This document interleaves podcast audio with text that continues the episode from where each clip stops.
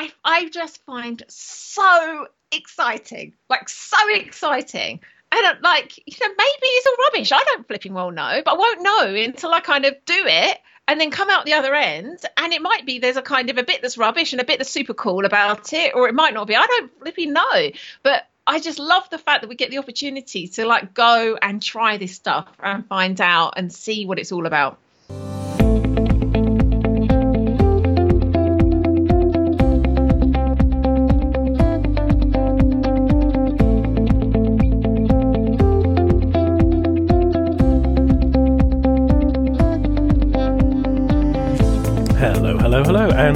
To episode 39 of the Coaching Life podcast, where we peel back the bullcrap and brush away any photoshopping to give you an unfiltered look at what it's like to live a coaching life.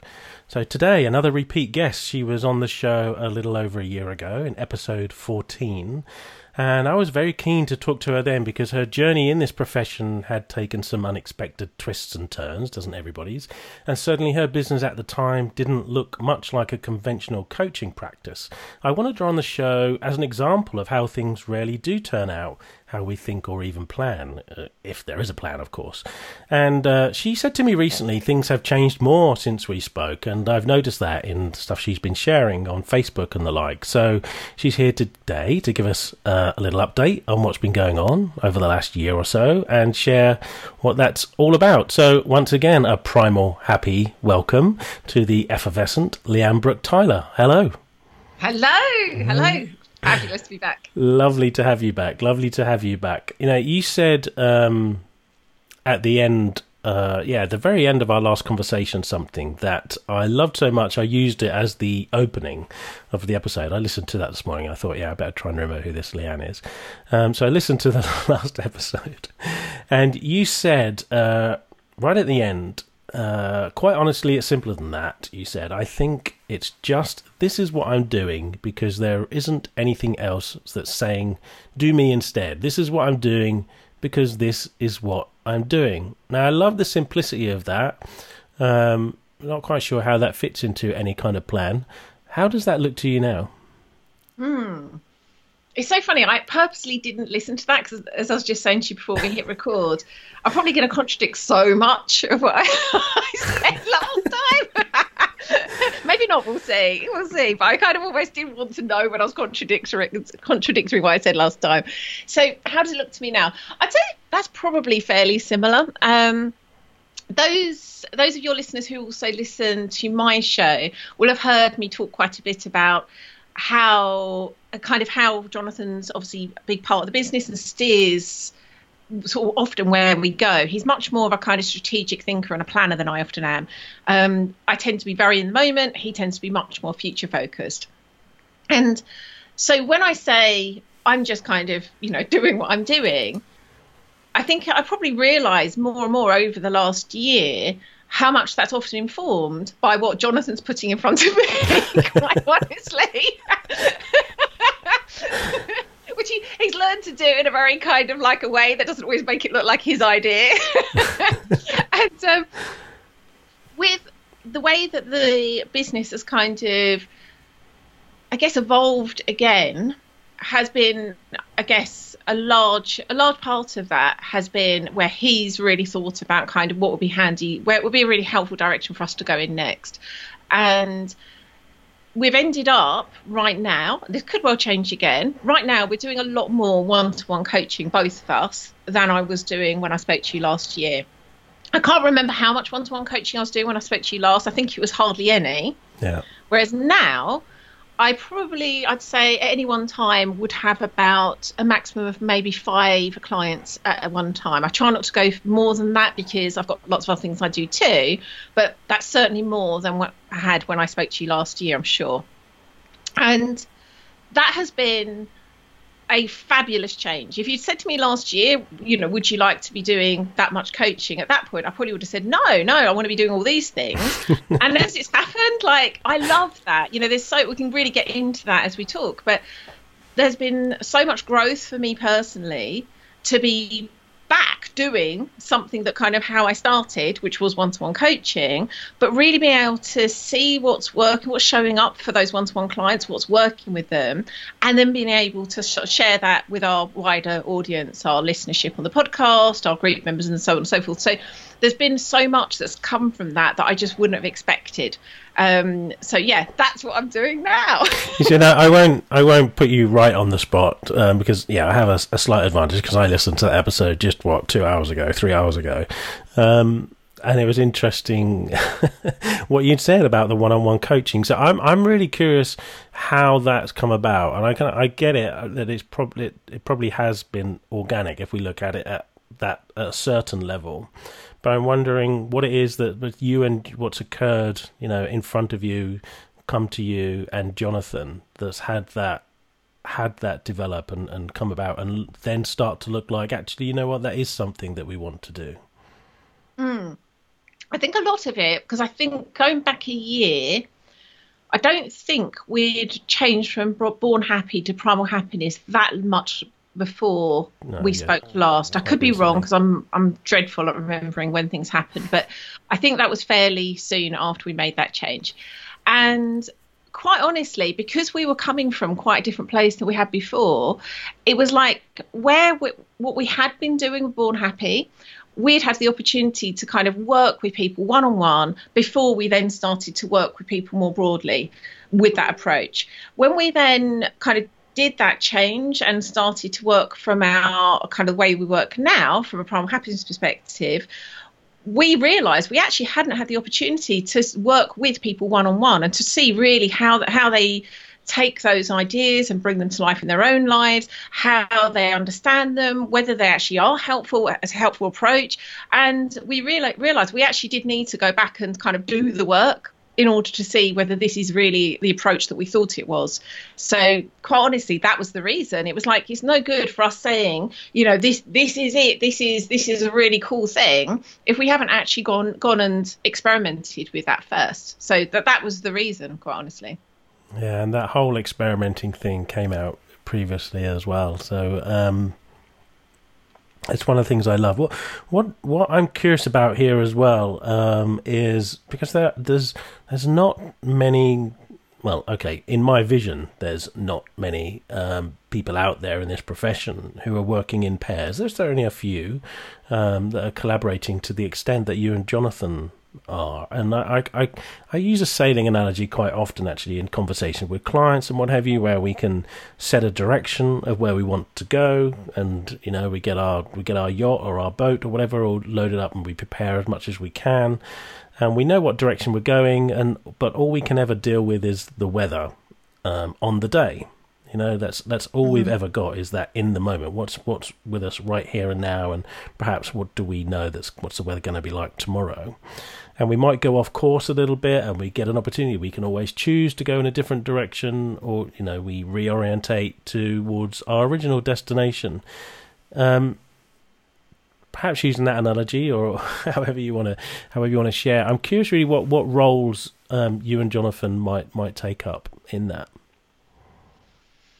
I don't know if i'm going to do justice to it in using the same metaphor as cool. you've just used so forgive me for that in advance. Um, I'm trying to think how I can do justice without actually just. I'm assuming you're not just looking for our kind of like the job descriptions. I'm no, guessing. because okay, I'll tell you where I'm coming from with that. Is um, the one thing that I really get about you, and you know, to be fair, I've not interacted with Jonathan, but I, I, I sense that with him too, from what you know you've shared and what I see, is that you both um, are doing what you want to do and um, mm. although you know, of course, there are some things that um, you mentioned on our last last uh, last conversation that sometimes you have to eat the shit sandwich, right? You were quoting somebody there, um, and that's certainly true. So it's not like you know for for um, all seventeen hours I'm awake every day. I'm I'm you know I'm not in deep joy and and, doing absolutely everything that I'm or, or loving absolutely everything that I but uh, that I'm doing, but there is that sense of joy, enjoyment, being in joy, that we're doing what we want to do and we're heading in the direction that we want to go. Um, and to me, it's like it's it's it's incredible, perhaps luck, fortune, whatever, that you can work with somebody and both perhaps want to be going in the same direction. So I'm wondering how mm. does that all work? Gotcha. No, that's uh, thank you for that. That's really helped. And it's funny because that's pure chance. The conversation we're having just before we hit record, which I, think we'll get into about kind of choosing your struggle, is, is actually very similar to the uh, shit sandwich analogy that we talked about last time, which I had. I think it was uh, Dave Buddha that was, I think, was talking about that there, and it's very similar. A strange coincidence has happened both times before I've gone to record with you. I don't know, I don't know what's going on there. Weird. Um, but going back to your question, yeah, I think in terms of if you looked, I suppose, zoomed out and looked at the, stru- the structure of how Jonathan and I work together, I think, yes, I think the direction we're going in, it just happens that we seem to want to go in the same direction, even though that direction has actually changed quite a bit over time. We see, we sort of check in and sort of, you know, is this still the direction we want to go in? Yeah, it is. Cool. So I have no idea why that is the case. It just, I guess, it happens sometimes that you know who knows? Maybe there is a sort of grander plan behind all of this and we were designed to do this and work together. I don't know. But i don't think you can probably make that happen. I think it was just one of those fortunate things that we kind of both saw that we wanted to do similar things. And then within that we are both kind of good at and enjoy fairly different things. And so that works really well that we can both kind of specialize in the things that we are better at and enjoy most. But then within that, as you were just saying, there's things that we both do that aren't necessarily the things we like love doing, but they are. The uh, the article that I was just referring to was uh, one by Mark Manson, and it's about whatever you do in life, you know, whether that be coaching, whether that be a corporate career, whether it be something else. Within that, there'll always be a struggle, and is kind of recognizing, oh, I am choosing that in order to do this thing that I'm doing. I don't even know what, what to call it, a coaching thing or whatever it is. But within that, there's stuff that I'm choosing, and I'm choosing it because that is what I'm doing. If I wasn't choosing it, I'd be doing something else instead. I'm recognizing that that's the struggle that I'm choosing. Um, I think it's helpful. And so, you know, within that, as I say, there's stuff that I love doing that I get to do, the stuff that Jonathan loves doing that he gets to do, and then there's like struggle stuff that neither of us really want to do, but we kind of accept it as part of the deal. And um, some people might call that being disciplined. You know, as we we mentioned just before we hit record. That's that's funny, really. Um, how these things. I'm sure you can relate to this as well. Perhaps uh, you know your your podcast when you're talking to guests, and you can very easily get drawn into the juicy stuff. You think, whoa, whoa, whoa, hang on a second. um, we should be recording this. But yes, as we we touched on this, and I and I and I I don't know who it was that said it. It might have been Michael Neill, but I'm I'm I'm I'm using it anyway. Um, about discipline, because from what you've said, it, it, it, it's like it feels to me that um, sometimes to continue moving in the direction, because things crop up with with everything that we that we want to do, there are you know, or a given direction we want to sail shall we say, that we have to deal with um, some unsavory weather, perhaps. And we could just give up or go in a different direction or whatever. But I think, like I said, I think it was Michael O'Neill who'd said being disciplined is simply remembering what you want. Um, and I love that because it's like, well, discipline is not actually in and of itself a thing. It's not something that you have. It is just a remembering, a remembering what you want. So as the as these things crop up and we notice, yeah, this is a struggle. This is what you're. This is what I'm hearing you say. That it's remembering that yes, I'm choosing this because of what I want. Hmm. Yeah, I love that. And I think that's probably, I mentioned again just before we started recording, I'm uh, reading a, an old book by Jim Rohn uh, at the moment. And in it, he talks about he's very old school and he's probably in the very early days of the kind of whole, you know, personal growth, personal development world. So a lot of what he says isn't new. And in some ways, probably a lot of people kind of like almost moved past the stuff he's talking about. But I still, I've still found it quite interesting to read. And he talks a lot about having, understanding the reason you're doing whatever you're doing and I must admit, for me personally, I often struggle with that. Like, I don't often have this like very clear reason I'm doing anything. I'm again a bit similar to what I was saying last time. I just do what I'm doing, and However, it is actually really helpful for me to kind of take a step back now and again and remember that because I can really lose sight of that and just be really in the detail and think, oh, I hate doing this. I don't want to do it at all. And so for me personally, it's helpful because I've got Jonathan, who's very kind of, you know, he's he's very big picture thinker, very focused often on the vision, the reason we're doing things. And so if I'm not able to recall myself the reason I'm doing something, at least I've got him to kind of remind me, like, hey, hey, you know, it's because we want this. That's why we're doing this thing now. And that for me is enough to then kind of go, oh yeah, yeah, that makes complete sense. Okay, back on the back on the train. And um, so I think that's exactly it. It's not a case of kind of I need to be more disciplined, need to be. It's just remembering why the freak you're doing whatever you're doing just makes it so much easier. So it kind of ties in really beautifully to what we were saying just now, which is obviously the reason you said it. it. Is kind of recognizing that there will always will be this stuff, the struggle stuff that's not particularly nice. But if you if you recognise the thing, the sort of the the macro thing you're choosing is you're choosing that for a reason, hmm. And this struggle part's just part of it. It's not worth getting hung up about too much. It's just if you really want that bigger thing, you do the struggle thing too. And what's fascinating as well, I, I love how this happens. By the way, like two posts um, occurred to me. Admittedly, one of them you you you suggested I take a look at. It's a wonderful um, post in uh, Ankush Jain's um, group um, by Jill Whalen, talking about you know a coaching business isn't a thing you need to have. Um, and you know that's a that's a fabulous post. And for any of our listeners that are in that group, I'll I'll include a link because it's definitely worth worth a read. And, and and the group is a great group to join anyway if you're on Facebook and uh, interested in coaching. Fabulous group.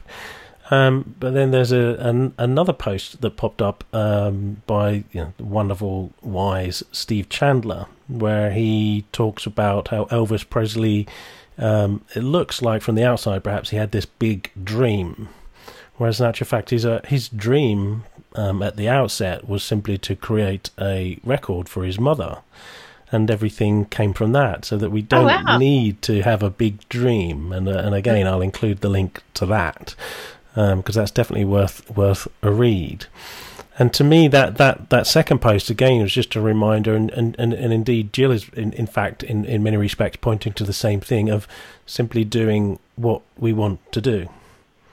Um, mm. We can get caught up into the big dream. We can get caught up in, you know, what Jill was saying, in as, as not necessarily being caught up into creating a coaching business because really you know what a business isn't a thing that actually exists anyway. I think you know you can get caught up into trying to create something that doesn't really exist and get distracted from um, doing what you enjoy doing what you love and um, being of service and helping people and then you know what what's to be created will will come about as a as a result of that. And again that's that's what the post that steve had posted about elvis just loved to sing and he sung with all of his heart, all of his being, and everything was created from that. So I thought those were two fantastic examples. Mm. It's it's funny because on the one hand, I kind of want to go, yeah, yeah, totally. That's that's uh, that's definitely how I see it. And then I have this other part of me that kind of goes, and yet, and it reminds me a bit of um, uh, an episode I recalled recently with JP Morgan, um, where he was kind of showing that kind of the way that I guess peace and purpose, or mm-hmm. sorry, not peace and purpose, peace and production, can are actually almost they're ways that we can choose to operate in the world, or ways that we can kind of we can create both, and they don't necessarily have to be one or the other. We can kind of have both in our lives, and I definitely can kind of like move between the two where you sort of think, yeah, just kind of like letting it all go, showing up and showing that way, not buying up buying into our stories and you know knowing it's all an illusion and just doing what we love. I think you know we absolutely can do that. And then on the other hand i totally think we can really choose to be kind of consciously creating and doing all the things that occur to us that would allow us to be more powerfully producing and creating. And to me they they can both coexist and sometimes they look quite different sometimes it does look to me like all I, all I need to do is just do what I love and other times it does look a bit more like it's not quite as free flowing and as sexy and lovely you know like I don't I couldn't just say actually all I'm doing is doing what I love right now I'm not actually. I might be doing something quite kind of more methodically and not really enjoying it, but doing it because I know that will really help me create the thing I wanted to create. So I kind of think like yes, and this seems to be going on for me too. Yes, and come on, Lian. Surely us having this conversation is the pinnacle of anybody's uh, profession and desire. Come on. Um, so, and I love those two those two episodes you did with JP. Absolutely love that. And I, and here's here's the danger in anything that we point out. Well, context in in and of itself is always important, but um, it's I guess it's how literal do we take what it is that we're talking about. So if you ask me, what do I love doing? Um, I love walking, beach walks, walking, and you know, lazing around for a couple of hours a day, perhaps reading in the sun. I haven't found anybody who will pay me the kind of money that that, that I want um, to enable me to do all the other things that I want it's to do. It's unfair, isn't it? It's really unfair. Well, so here's the thing: if that really genuinely was all I wanted to do, I probably could find a way of doing that. Mm. If that was genuinely all I wanted to do. Um, but of course, we can come up with so there is that micro thing about well, there is this thing I want to do, but we all want more than just one thing.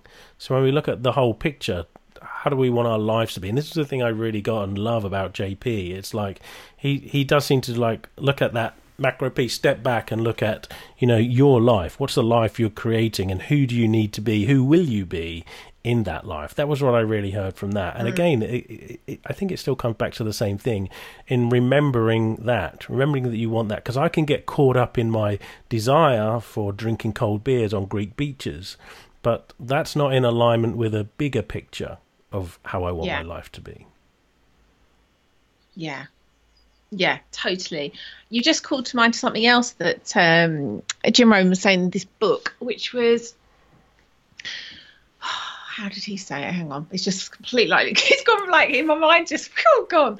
Um, he was talking about Oh my goodness, it has literally just disappeared. No, no, I've got it. I've just, just as I said, it came back. So he, was talking about having goals and things like that, which typically now, you know, like I'm, I sort of feel like I'm so over having goals, but one way or another, I guess we do have them. We might just like sex them up and use different words to like represent basically what you still could call a goal.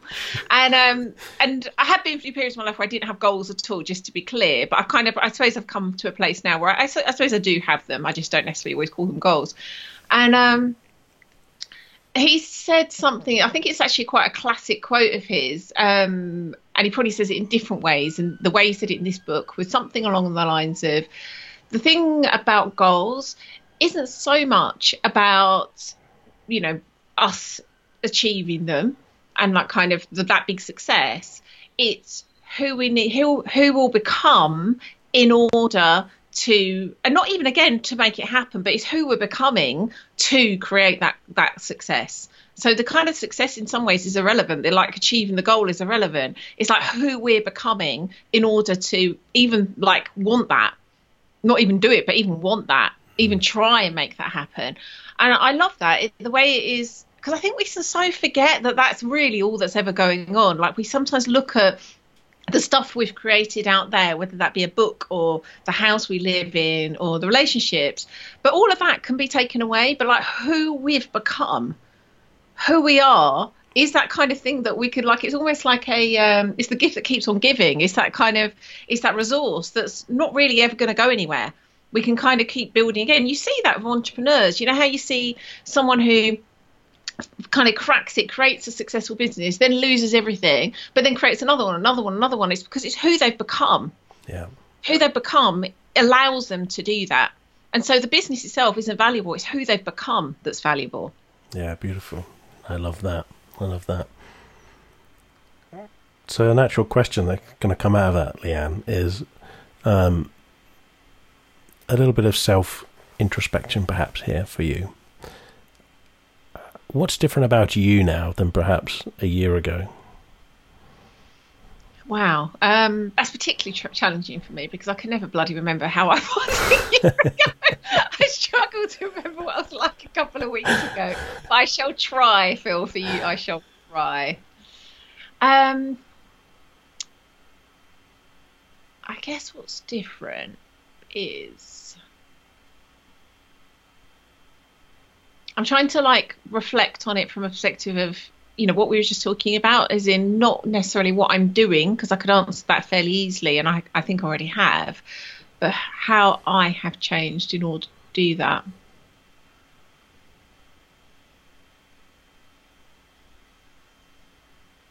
I think it's funny really because i, I would i think i have often been described as a very open person like very open-minded very willing to try things and to experiment. So it's difficult to say, oh, I'm even more open minded or something like because I kind of already was. But I was thinking particularly with coaching.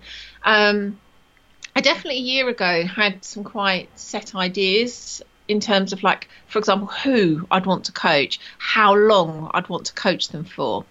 And that's changed so much now I'm recognizing like I actually don't have a, the first clue. Every time I think I know, it changes again. Mm. So a year ago, I, I uh, a coaching client that I took on coming up to a year ago. She almost had to convince me to work with her because I was so kind of like I don't really want to coach coaches. That's just like not where it's at for me, yeah. and I just don't really want to be part of that whole kind of coaching coaches coaching business. Um, and uh, I was so I was so certain about that. Like I say, I was I would have at the point then where I was kind of actually would have said no to coaches who wants to be coached. And now I think not it's certainly not all, but I'd say probably at least half, but maybe the majority of my clients are coaches. and I bloody love coaching them. They are like so I mean they're generally people who are like you know, really focused on their own growth, really willing to experiment and to take action. They're usually really like cool, interesting people. Like they're, they're usually doing really cool things in the world. So they've ended up being like, oh, that's just been like totally different to what I thought. okay, whereas now they're the, they're the clients I absolutely love. And so it's, um, I guess like who I am is someone that's kind of, I guess, even more willing to see that actually most of the time I don't have have the first clue about what's really going on in life and what I really do and don't want. Because that may well change again and I think now realizing yeah the stuff that I can have like real clear ideas about I don't like that I don't want that like I'm wrong over and over and over again and I've like that's happened so many times now. Like it's, it's who I am. I'm like someone that like knows that they're often really wrong. and that's liberating. I think I, I find that liberating. I really relate to what you just said. All all of that, in fact, and um, you know, it, it amuses me um,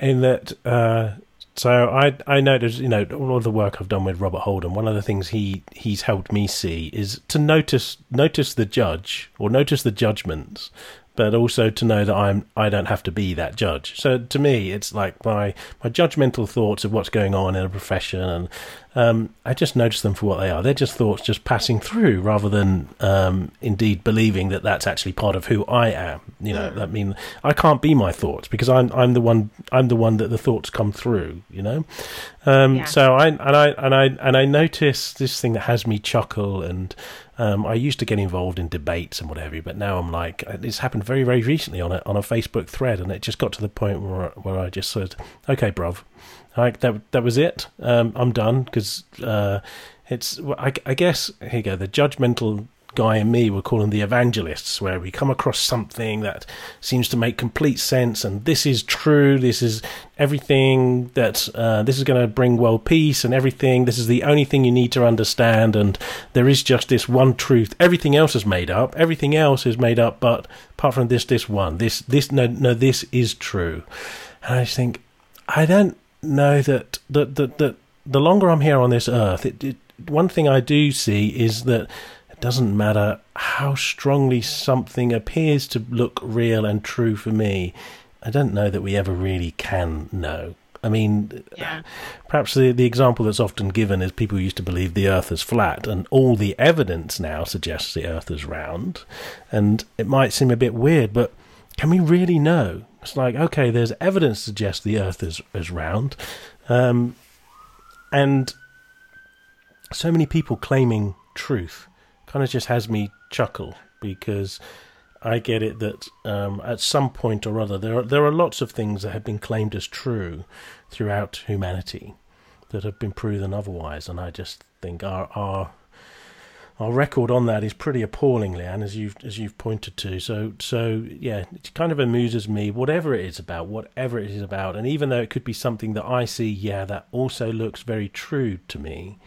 I'm also seeing that it's still an idea because that's all we've got. We can only ever have ideas.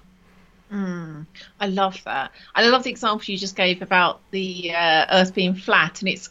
I think it becomes often this very convincing illusion that if you've managed to disprove one supposed truth, then the next truth must be sort of like more truthier than the original truth, without recognizing like exactly the same thing could happen again. And uh, it's um, I love that. Funny enough, I was um talking to one of my uh, coaches, coaching clients, um, recently about something similar where she'd come from a background of a more kind of traditional kind of therapies. Then she came across the principles and did various trainings in that, and kind of gone like, and I think this is a very typical journey that people go on, kind of like that, whatever the original thing they did, whether it be NLP, hypnotherapy, whatever, you know, that is like earth is flat stuff you know there's no truth there. Then come across the principles like that's the truth that's the truth that's the one and only truth. And she's now coming to this place and again this is very fair, very recently where she kind of like can see like oh there can be truth here there can be truth here mm. and there can be truth in all these other places too. We don't actually have to pick a side. We don't have to kind of put all our eggs in that basket or that basket. We don't have to. There's no reason to. And um I love I love watching people sort of start to see, and even that's not a truth. You know, you could get wedded to that as a truth, but well, I think truth in, in itself, truth in itself is an idea. Also, that's mm, that's exactly. that's what I see. Yeah, it's all just stuff floating on by. Like that's all it really is, and um, it's, and I think it's as you said, you know, you can I see that at a personal level. You know, as I was describing with who I choose to work with as clients, or even how you choose. Like, I could also give you a whole thing where I didn't want to work with people for as long as three months because I just thought, oh, it'll just be too boring. And, like, you know, after a few sessions, I won't really want to work with them.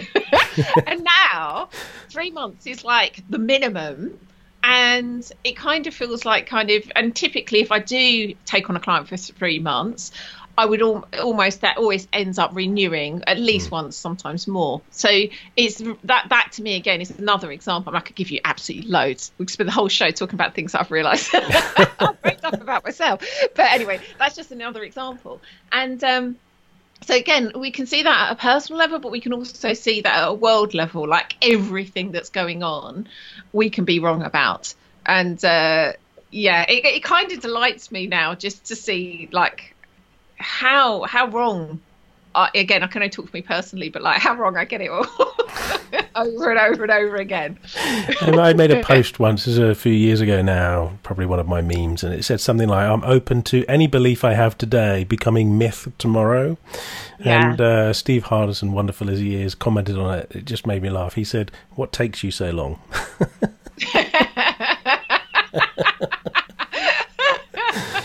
Like, yeah. So so and you know so I I um had some pretty crappy experiences towards the tail end of last year, and a, a friend of mine gifted me a, a, a, session with his coach, actually, and then that in and of itself is an absolutely beautiful gift. Um, wow. Forever yeah. grateful for that because that was certainly a turning point because I started to see in that conversation um, that what the coach at the time was was was um, helping me see was that even some of my most noble ideas, in some way or another, were still having me suffer. Mm. That's exactly how we describe. Well, that's a very noble idea you have about love, but even clinging on to that idea, that belief, and and feeling that as true, in some way or another, you are suffering from that belief. And yeah. this is what I can see in that. So it ends up just being fun, actually, and noticing the belief the beliefs that we that we hold on to. I often often suggest that um, I'm I'm more fascinated by the strength of somebody's conviction than the content of it. Yes, yeah, I love that. It also what you just called to mind there was doing. You probably find similar as a podcast host and interviewing people that come from like so many different walks of life, but more have really different convictions. And some of them, you know, are very, very firm in their convictions, which is awesome because it tends to make really interesting shows. Mm-hmm. And um, I, and often they contradict previous guests and uh, I, I love that. I love the way that, and it's not again. It doesn't mean necessarily that they're wrong or that that's true. There's kind of like there's cool stuff and truth and things you can benefit from it, all of it. And um, an example of that recently was I had a chap on. I think it was last week. It went out uh, talking about sex, and a lot of what he talks about is based it, it based on evolutionary theory but even that, which is something that we have a lot of guests talk about on the show, because a lot of what we do is got grounded in kind of what how humans operated for most of our history and what we can see is true today in people that still live in those ways. And even that, he rooted it a lot of what he said in evolutionary history. And then the, just by pure chance, I started reading a book called Sex at Dawn, which is I don't know if you've come across it. It's um it's it's a, a, a book, big book, again, really rooted in evolution history, but the guy comes to quite different conclusions. and uh, uh, in essence, the kind of the, I guess the big sort of the big difference is where the chap I heard on last week, and again, really cool stuff he said. I'm not in any way diminishing what he said, and I know a lot of listeners got a lot out of it, but he was talking a lot about kind of why men and women are attracted to each other and also attracting to have attracted to having sex with each other all year round. It isn't really about procreation. So his his arguments about that in were very contradicted in the book, which argues for the case that we're just not naturally monogamous creatures we're much similar to bonobos, where it's kind of like a bit more of a free for all, and it's quite a matriarchal society. There isn't this kind of worry about who's the daddy, you know, like no one cares, you know, everyone's cool, everyone kind of has sex when they want, and it's really free and easy. And he gives really, again, ironically, using very similar evidence, yeah. but you coming up with a very different theory uh, off the back of it. And um, it was just another example of you know, I could get really wound up and like, well, which is true? Which is true? probably, you know, actually, probably both have got truth. There's hmm. probably you can probably find examples where that's going on in one place and that's going on in another place, and they're both true. Um, and so I love that. For me, it's kind of like constantly almost being like forced to examine my own beliefs and my own judgments and my own convictions.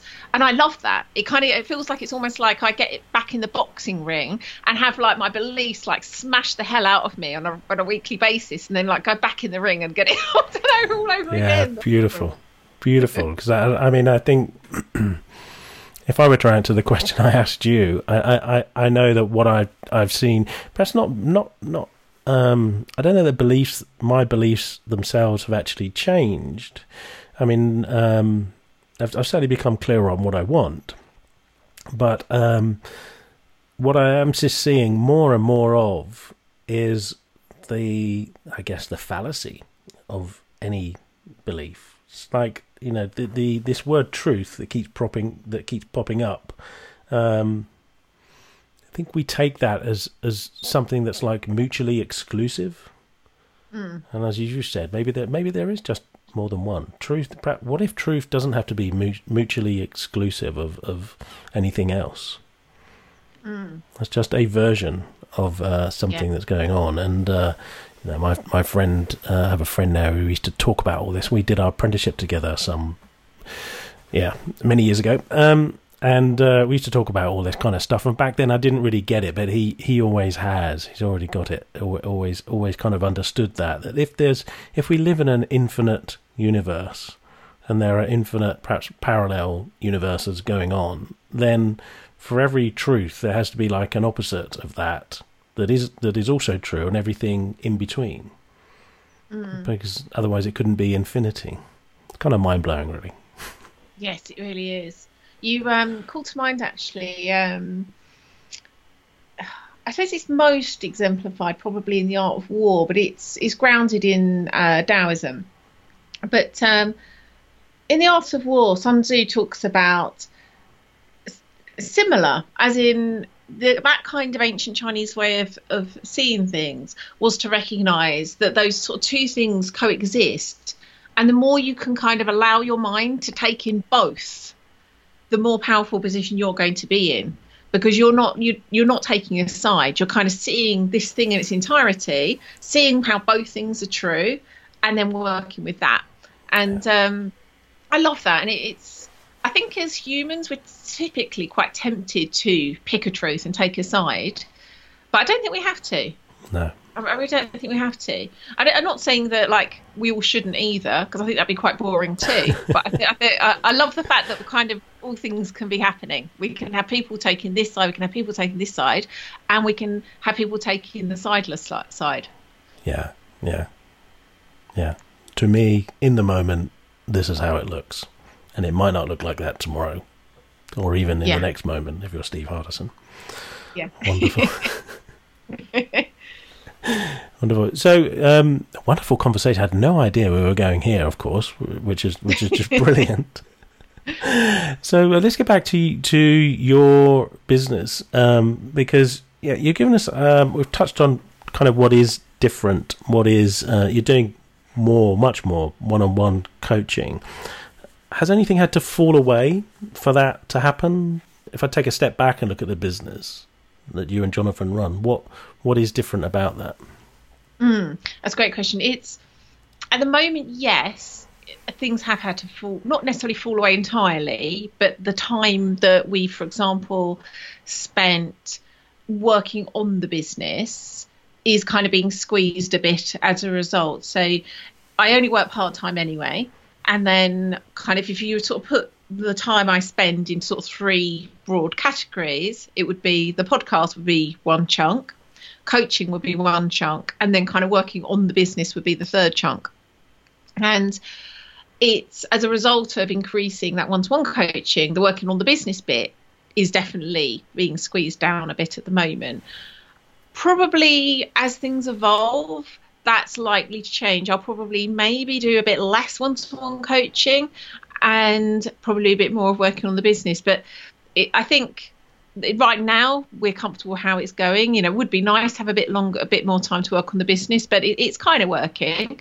And i think you know we can keep, keep sort of you know tweaking the dials up and down. I don't tweak dials up and down do you? What do you tweak up and down? Levers i don't know those things.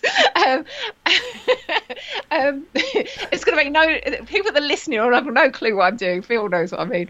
Um, yeah it's kind of this is stuff that again we can continue to experiment with and make little changes to because we choose it. You know we, we get to design this stuff.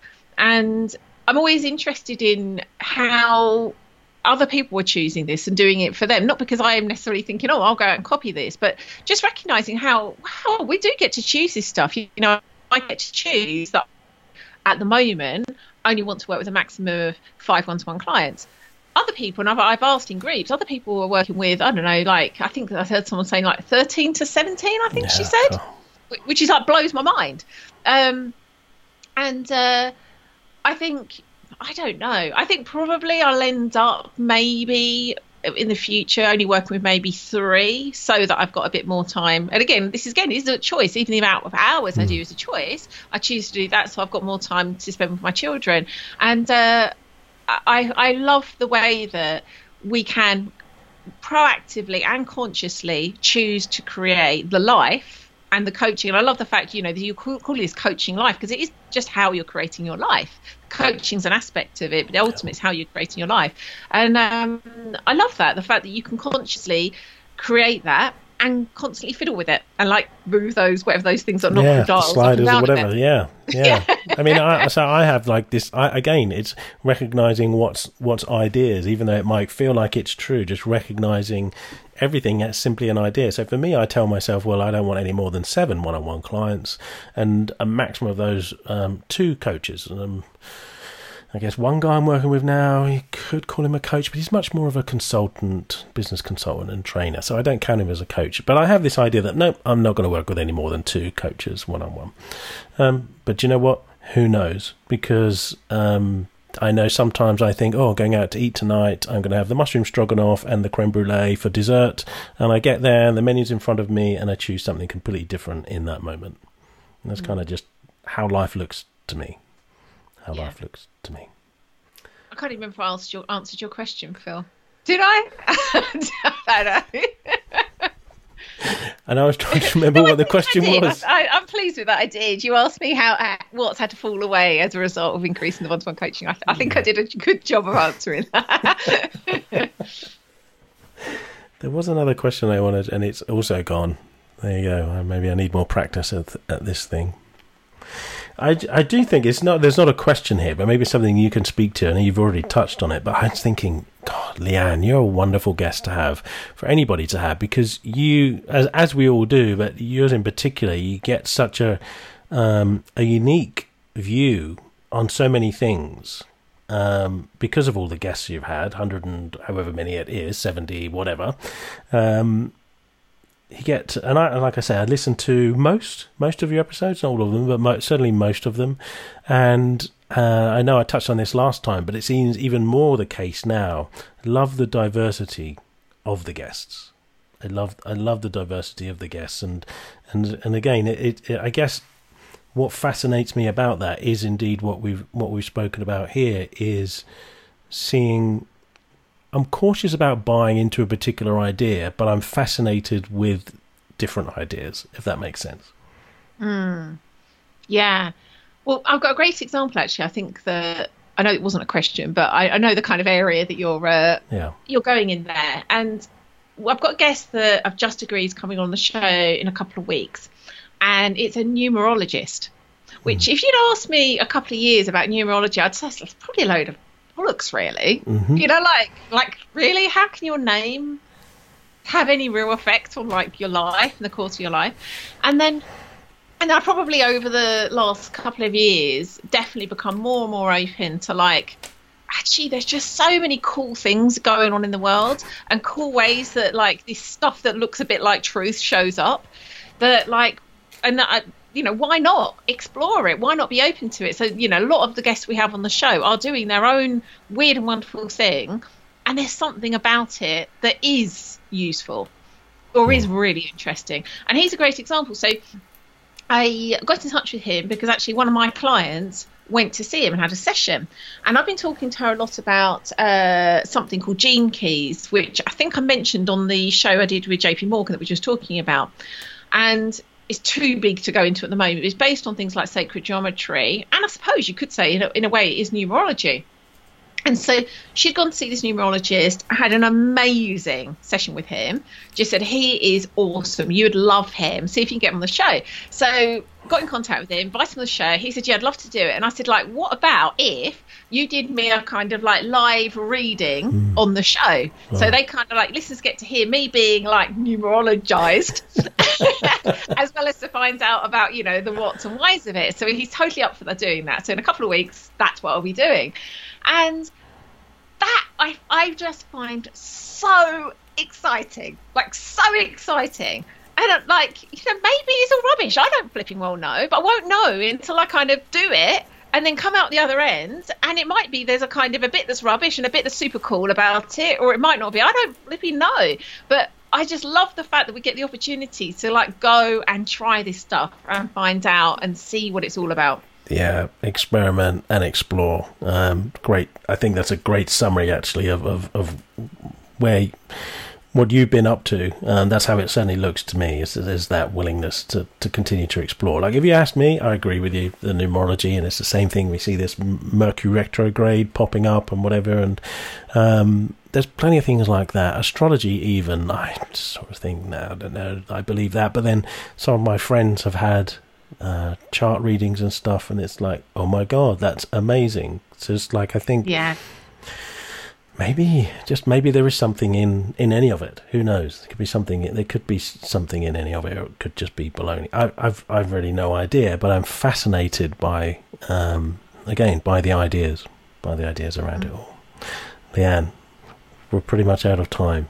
Wonderful conversation. Had no idea where we were going to go. Um, I think we have had a bit of an update from you, but um, it's always an absolute pleasure. I just love your playfulness, your willingness to explore, how real and open that you are. Even even more open now, apparently.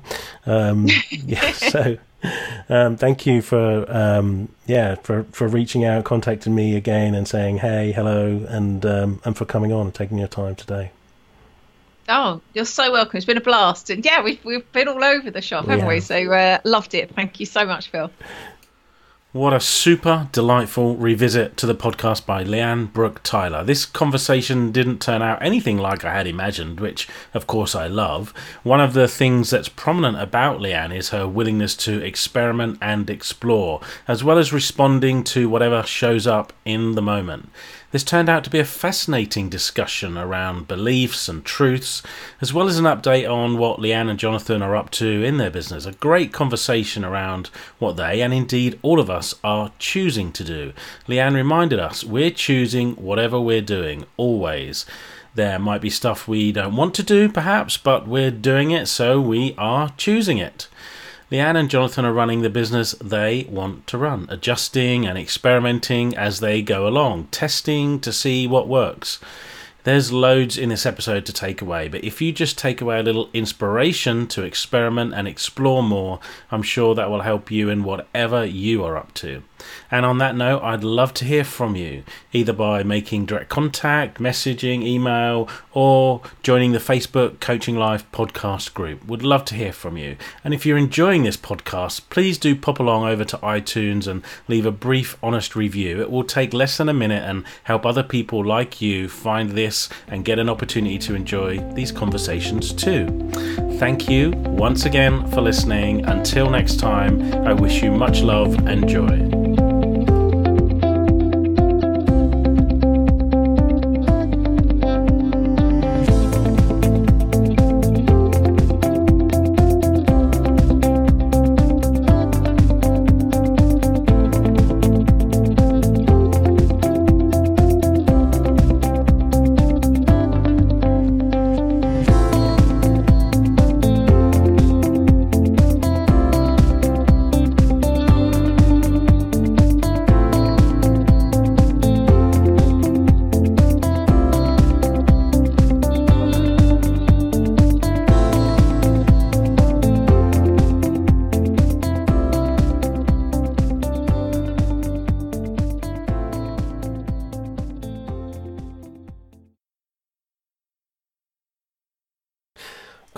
Got the giggles now.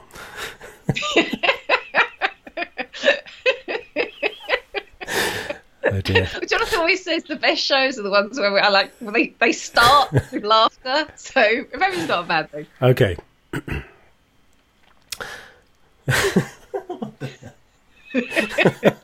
Sorry. I could never ever do live TV. I don't think. Well, maybe I could. I don't know.